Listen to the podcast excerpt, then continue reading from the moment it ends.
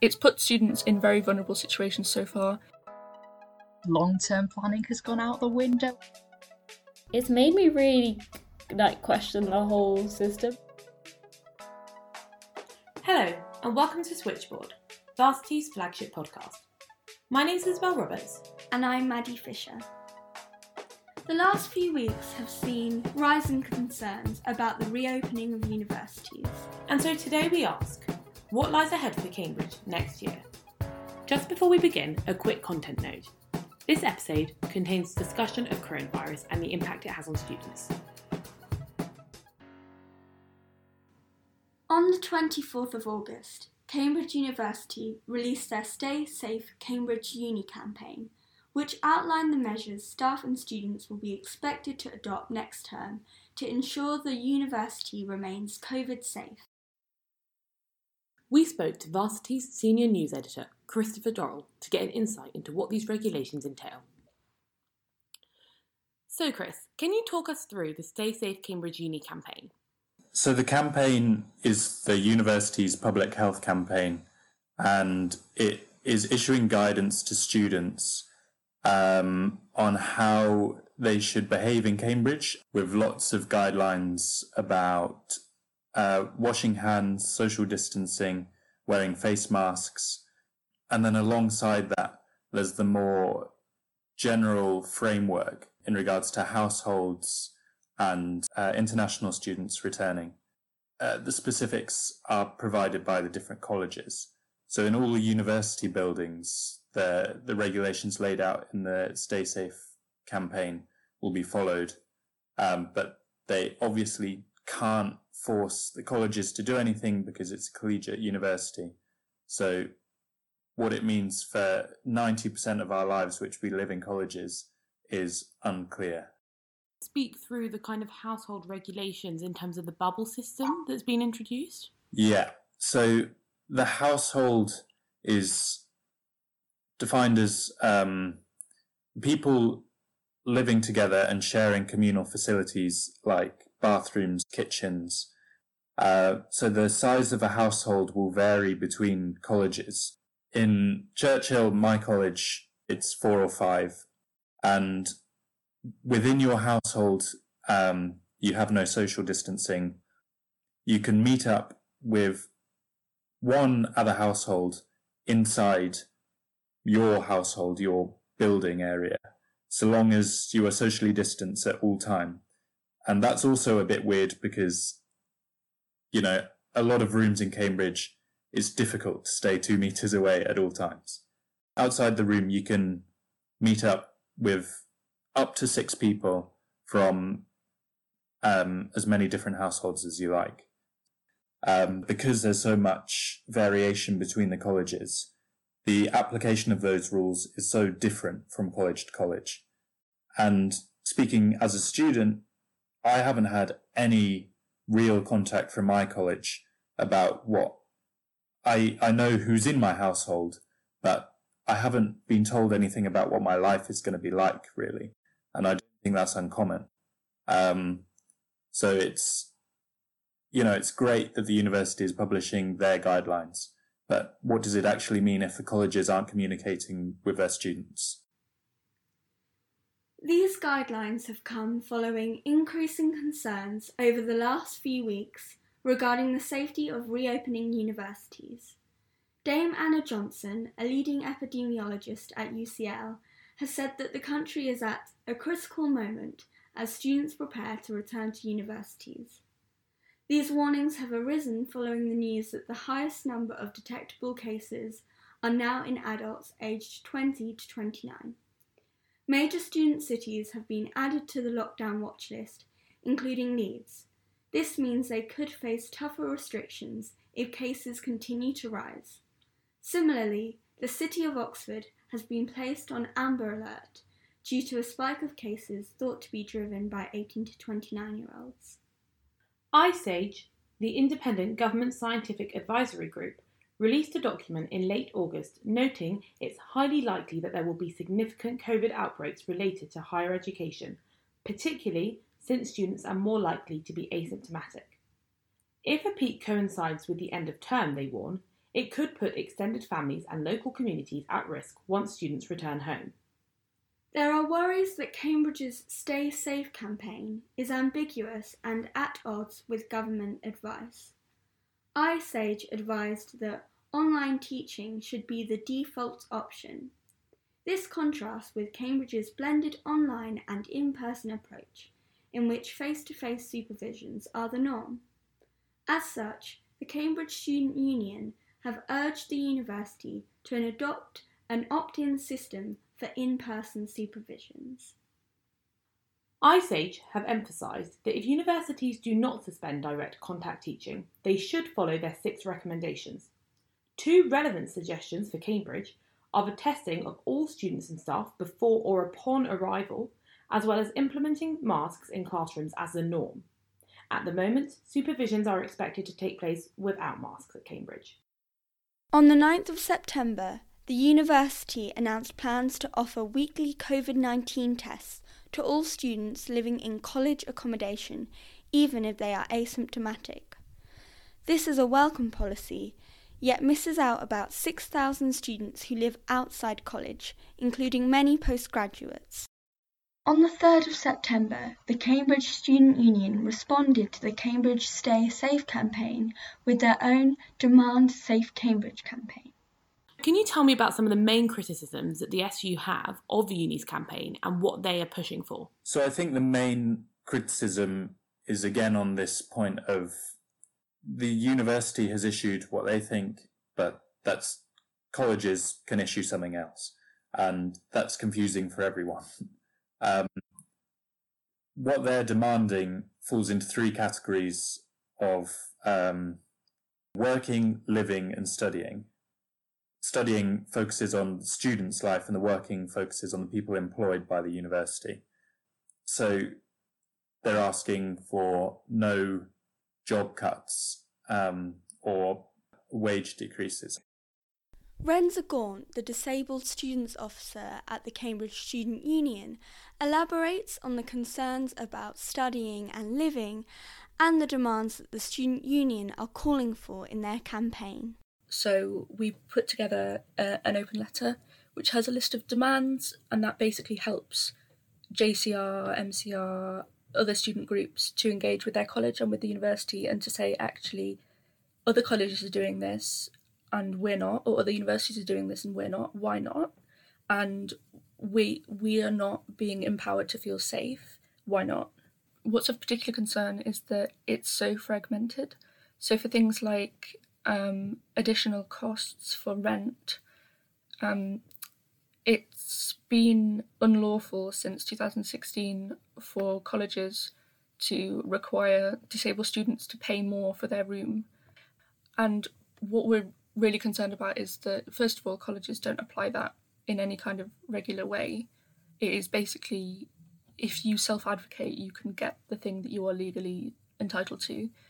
Um, but we're really worried that that's going to pass on to people who are shielding or people who need to self isolate or quarantine. They also shouldn't be um, required to pay extra costs. And because everything's been done in such a fragmented way, some colleges are requiring students to pay this, some of them aren't. For, for quarantining students, some colleges are getting staff to bring you food some of them are requiring unpaid volunteers, unpaid student volunteers, um, to come and bring you food and saying, well, if, if the JCR or MCR won't do it or other students won't do it, then you won't get food and you need to stay in your room for two weeks. Obviously, this is a massive, massive welfare concern and also just safety concern. That is, to me, a really worrying precedent to set to say that student welfare and student safety is primarily the student's fault. The university and the colleges also have a responsibility to make sure that the rooms and any provisions that they put in place are safe. And I know that a lot of students are being asked to provide the risk assessments, and it's clear that what is being asked now of, of students and untrained uh, staff is just completely inappropriate. And what are the student union's specific demands in relation to living, working, and studying? the point that links to all of these three groups is no, having proper risk assessment in place and having consultation with students and staff about this. So, not telling students what they are doing, but actually making it more of a discussion because that has been shown to increase compliance and also just a general feeling of safety. Also, just being more flexible in general, because currently the university is saying if you want to work away, you have to provide uh, quite a high standard of medical evidence to prove why you need that. And as as a students' union, we're confused about why the university doesn't want to, by default, do the safer option. And I think it's bizarre to expect only the most vulnerable students to want to be safe. They have an obligation under the Equality Act to provide an accessible education to you without requiring you to do the legwork. But unfortunately, the onus is on you to do everything at the moment, and it's it's really just exhausting.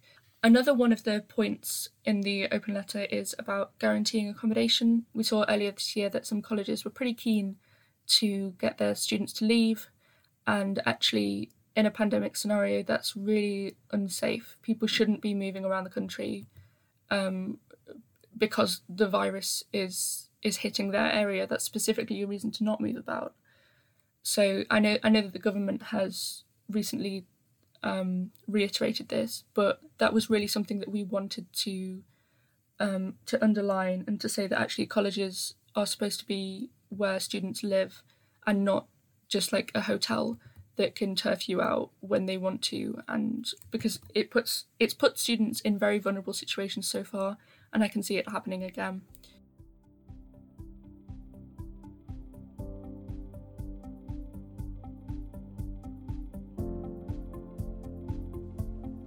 We spoke to a variety of Cambridge students from demographics that have been particularly affected by COVID.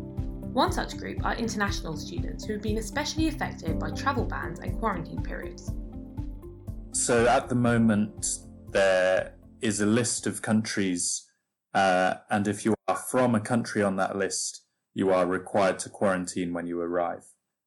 And if you are forced to quarantine, then you go into your household, you stay there, for two weeks.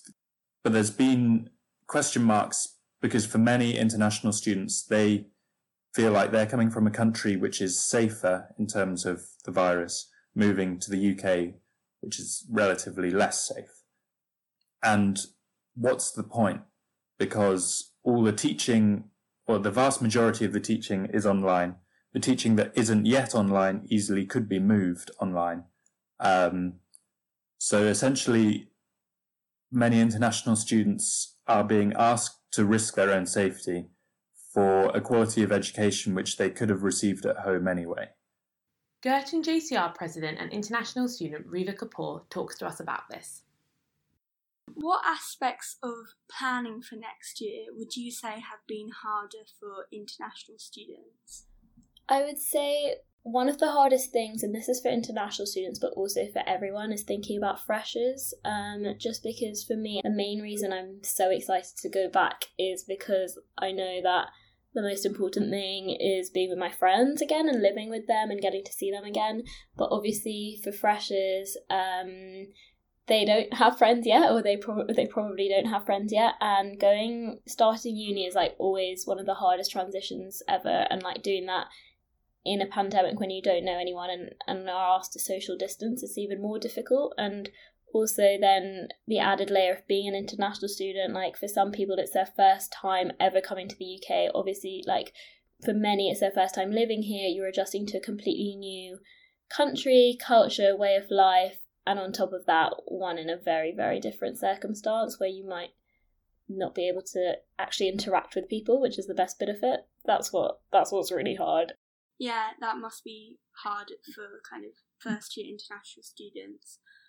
Um, do you feel like the university has been clear on its kind of plans and guidelines um, in regards to international students and general COVID guidelines? I think that firstly, um, I probably have a a distorted perspective just in that I'm very involved in the decisions made at Girton, so I probably know more than most people. Even though I know more than most people, I don't know much. Um, and I think, to be honest, the, the guidance, especially for international students, was very, very late. Like, it's come really recently at Girton. We've only just found out our room allocations now, and I, like today, um, and I see the reasoning behind it because everything is so uncertain. They they don't know what to offer, but at the same time, people need time to like book flights to know when they can come back to like if, yeah for international students it's not that easy like we were recently told that in that all Girton students who normally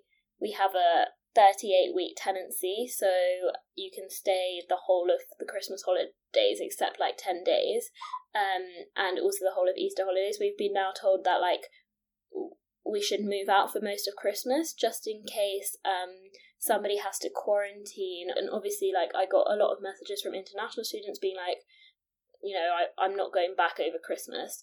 But good news is that college have agreed be like if you speak to your tutor like extreme circumstances or reasons like you can stay but i think it's just knowing from the offset that like exceptions are accounted for. So it's because it's basically always like if you must in extreme circumstances you can, but it's a massive part of the population. Like international students, is I don't know how how many percent of people like they need to feel like their like circumstances are taken into consideration from the beginning, not just as like an afterthought. Yeah, no, I totally agree. And you talked a lot about Girton's policies there.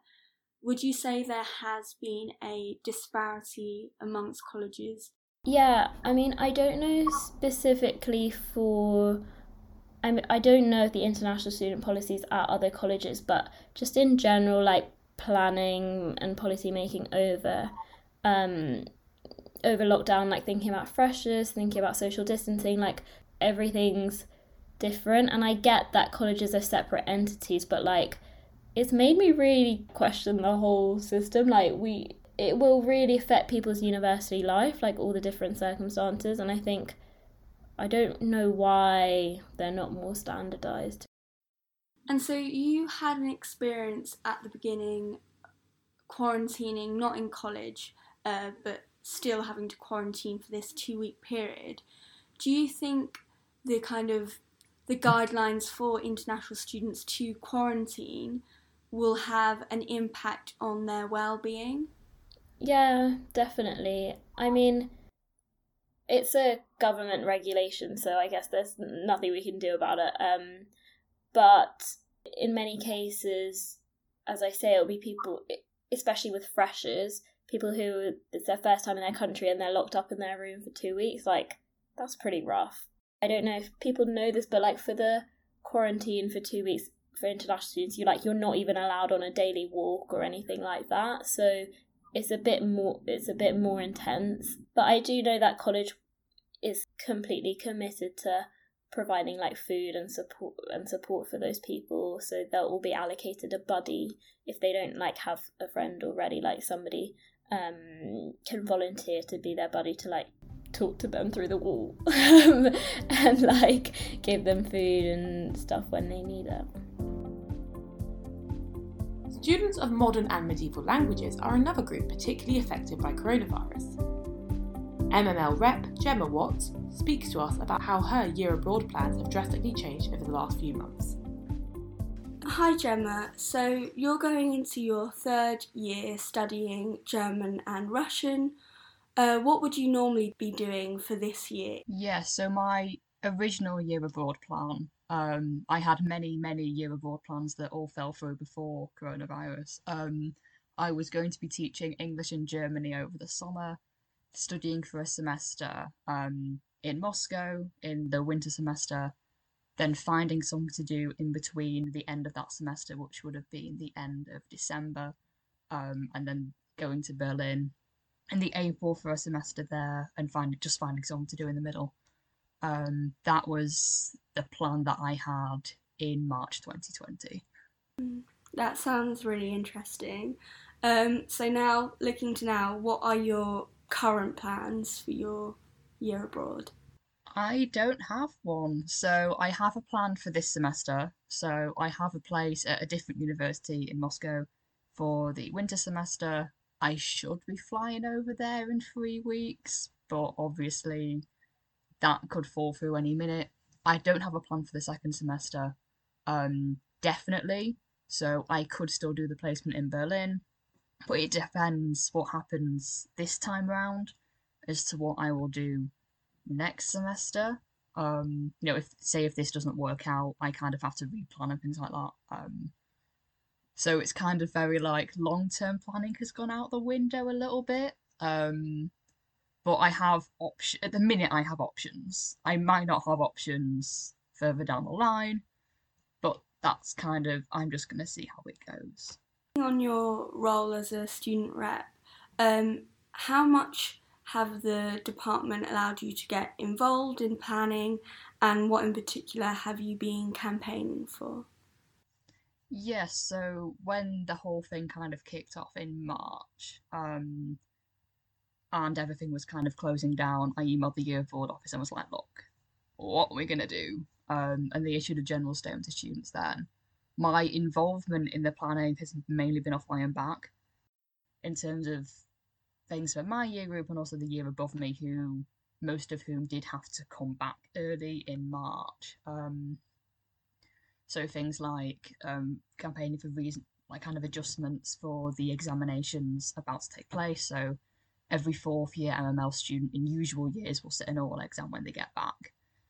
And this year, because obviously the whole not been abroad thing, um, that's now an optional exam, things like that. Um, this year, so I had a couple of meetings with like the co-chairs of the faculty and also the year board director of studies. Um, and this year is the first year that there's been student representation on the year abroad management group.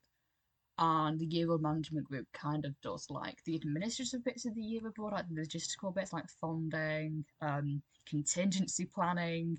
Um, so um, in these unprecedented times, there was student representation on there for the first time, and that was me, um, the AIMS rep as well and a representative from the third year who wasn't like a faculty rep or anything but kind of stepped in. And we had a couple of meetings because I was on faculty board um, as obviously the faculty board representative um, and it was discussed there and also in more like informal meetings and lots of email communication. Um, so you mentioned that um, a kind of positive outcome of this has been that there has been more student representation. Do you think that's something that will continue in the long term, and is that something that you'd you'd want? It was Year Abroad Managing Group that had student representation this year for the first time, and as far as I know, that is continuing at least throughout the next however long of Corona crisis.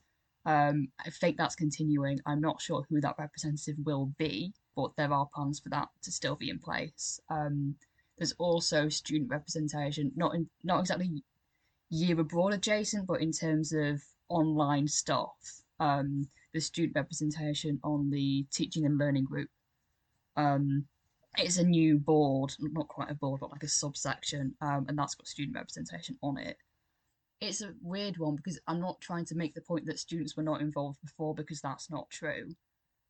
Um, because there's been representation representation from students on boards for years. It's more of a there's now more students can contribute if that makes sense, and those contributions will be bigger than before because it's so much easier to get feedback from students on bigger issues like the corona year abroad and fourth year examinations than it is on little things um, student representatives are there to give the viewpoint that someone like an academic, for example, cannot give because they do not have the lived experience. Um, and this is a time where they really do want that to know that lived experience because no one's done it before. Year abroad students haven't been the only ones impacted by the pandemic. Science subjects often rely on non contact hours and face to face teaching. Samara, a second year medic at Selwyn, tells us how coronavirus has affected exams and practical work. Last term, when the new exam arrangements due to COVID were put together, it was announced that whilst most subjects at Cambridge would have open book and remote exams in Easter, medics would have to take their exams in Cambridge at the start of Michaelmas. So, Samara, can you tell me exactly what's happening with the medicine exams? You know, like you said, they were said to be held in Cambridge in Michaelmas. They are still being held at the just before the start of Michaelmas, but they won't be held in Cambridge. Students have the option whether they want to come and stay in college. I think some colleges have been quite flexible with that, some haven't. Um, some colleges have stated that people will just be taking them at home online. They're fairly spaced out. There's usually about a day or two days in between each one um, over a period of kind of like the second week of September until the third week of September. Do you understand what the kind of rationale behind putting those exams at the start of Michaelmas versus at the normal time in Easter term, given that they're remote, are? From what I know, I think the department wanted to give students the most fair type of assessment. Um, especially, you know, somewhere like Cambridge exams are really important, um, medic exams especially um, there was a massive emphasis put on the fact that you know students should be assessed, um, it should be official, and I think it was kind of just like a delay kind of thing. It just got pushed back far enough until it just made sense to have them in the resit times. And what do you think the kind of general atmosphere or feelings amongst medics and yourself are with regards to these exams? Well, I mean, since March, when they started doing the whole process of figuring out how the exams would be taking place, I know there's been quite a lot of backlash among first and second year medics. I think that came from mainly the timing. A lot of people were unhappy with them being placed in September because it was this idea of not having a proper break. The you know the pressure was there in order to be revising from March all the way up to September, doing exams and then going straight into Michaelmas without a proper kind of break. Um, a lot of students were concerned about the implications that would have on mental health, physical health, burnout. And aside from that, another issue they had was the idea of the exams being open book or closed book. Um, but the university did decide to have these closed book, and that posed a lot of problems um, for people, you know, mm-hmm. causing a lot of uncertainty about, you know, whether people would stick to that or not. Right, yeah, because how how will that be checked or moderated? No, exactly. I mean, the way that the universities, well, I mean, the medical department anyway, has put that forward is they've had every student sign um, this kind of form on Moodle saying that, you know, declaring that they would not, you know, intend to cheat or use any notes. But again, you know, if people are doing these kind of spread out, some people at home online, some people in college, there's no way of the university being able to actually moderate, and that might affect, you know, things like grade boundaries. And that I think that's been really stressing a lot of students out. Hmm. Right. Okay. So, looking a bit more further on from the exams, um, a lot of next year's teaching is obviously going to be done remotely and online. So, what does that kind of mean for medicine? Have they discussed with you what that will mean for maybe more of the practical teaching? And I guess ultimately, do you think that a medicine course can be taught online? Mm-hmm. So, I mean, since there's so much focus put on exams at the moment, there hasn't been a whole lot of information relating to um, the exact structure of the course. And from what we know so far, we know all lectures will definitely be online. Um, from what I've heard from other students, I believe that I think um, for those of us going into second year, um, head and neck anatomy, so the dissection part of our course, will be done in person. But so far, all I know is that labs and practicals will be taking place online, so we won't have any engagement in person. Um, in terms of whether, you know, I think this is, I guess, appropriate for a medical course, like, you know, can a medical course be done online? Um, Cambridge is unique in the fact that from years one to three, it's very um, very lecture based. There's not a whole lot of patient contact. Um, it isn't a very, I think, uh, you know, compared to other medical schools, there isn't a lot of um, interaction in a medical, you know, um, environment. So I don't know if it will affect um, the preclinical course greatly. Um, I'm sure, you know, it's affecting the clinical part of the course, the years four to six, on a much greater scale. I do know for us anyway that there is a module we have called Preparing for Patients. So, in that module, we would be seeing patients in GP surgeries, patients in hospitals. There would have been kind of more clinical contact, and we have received news about that that we won't have any patient contact there. They'll most likely be done online so we'll have consultations possibly over zoom or microsoft teams or something. And i think you know i think most people come to cambridge knowing that it is quite a lecture based course. Um, so it shouldn't be a massive shock to the system for most students but i think a large part of the medical course you know comes from interacting with other medical stu- students in lectures um, in practicals. I think that's where you make a lot of friends. I think it's where you make a lot of connections. Um, you learn more about the course you learn with each other. I think that kind of support is going to be lost this term and you know possibly next term even.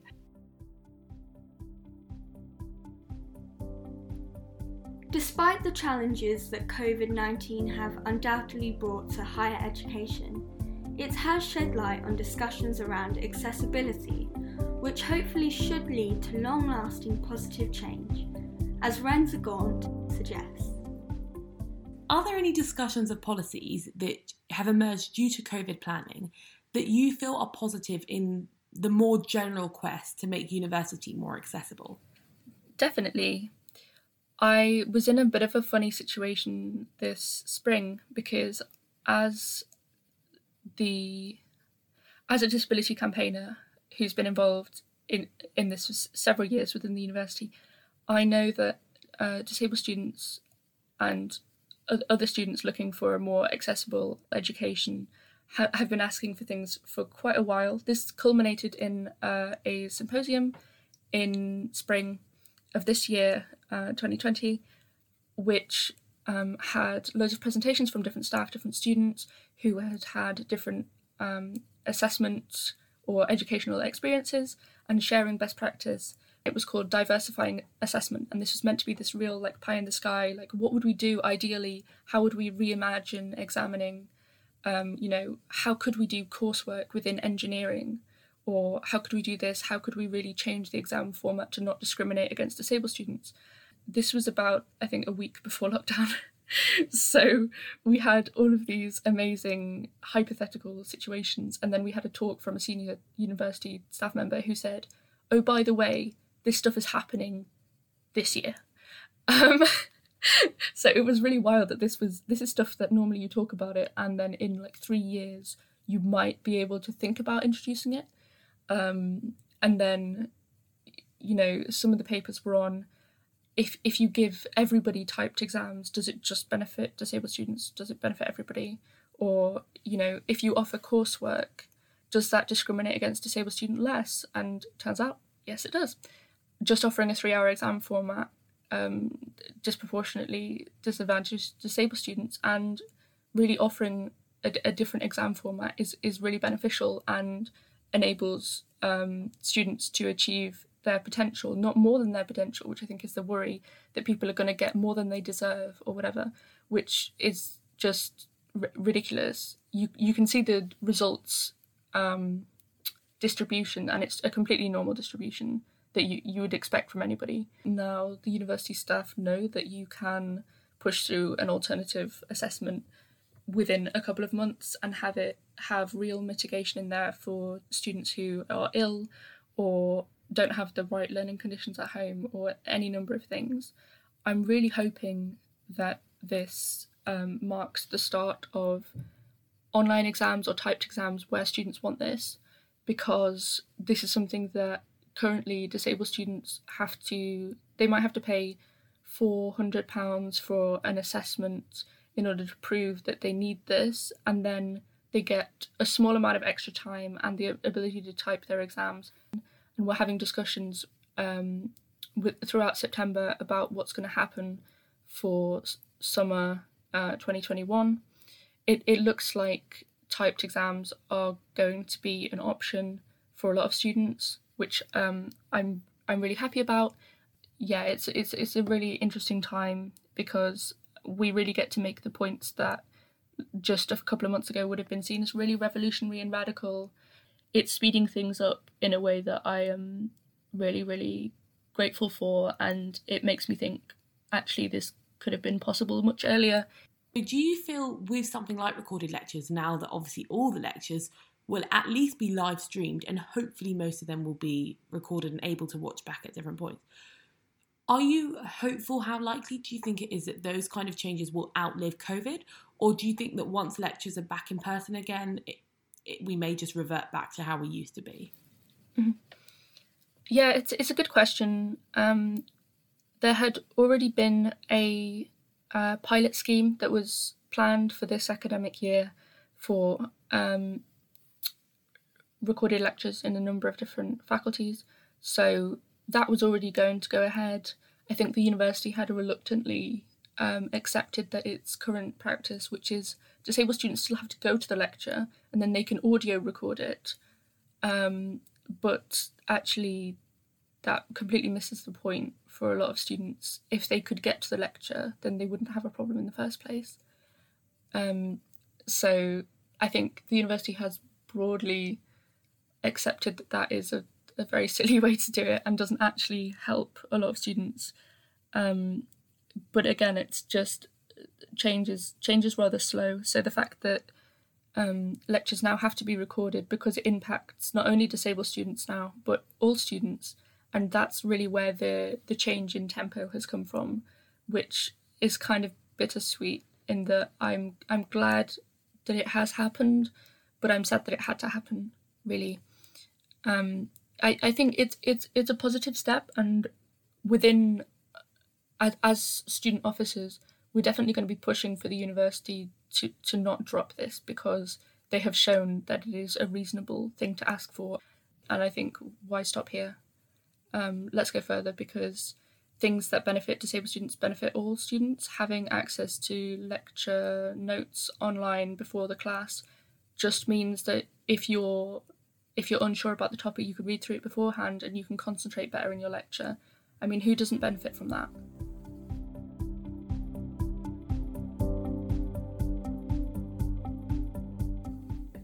Overall, it appears that, whilst the university has tried to provide students with a clear picture of what next year will look like, students at Cambridge remain unclear. It seems that the collegiate nature of Cambridge has created ambiguities as many of the practical arrangements have been left to the colleges. These collegiate discrepancies are especially pronounced for international students.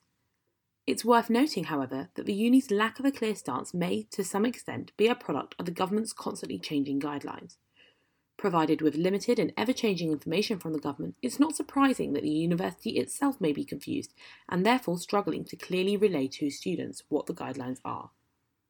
Nevertheless, many students at Cambridge seem to be adapting, looking at what they can do to help themselves and others, and, as ever, are making their voices heard through open letters and campaigns. Some areas of student life may even improve. Arguably, the pandemic has created a stronger student community and shed light on discussions of accessible learning. And if Cambridge commits itself to listening and communicating openly with students, we may just end up on the other side with a better university.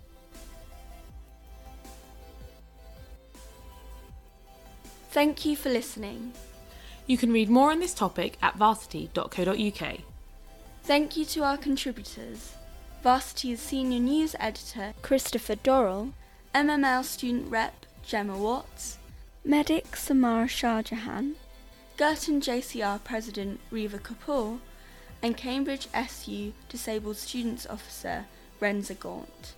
Thanks also to our production team Matthew Cavallini, Matthew Jeffries, Alex Oxford, Georgia Goebel, Tilly Head, and Cameron White subscribe to our podcast, or visit our Facebook page where you can see upcoming episodes and leave any thoughts.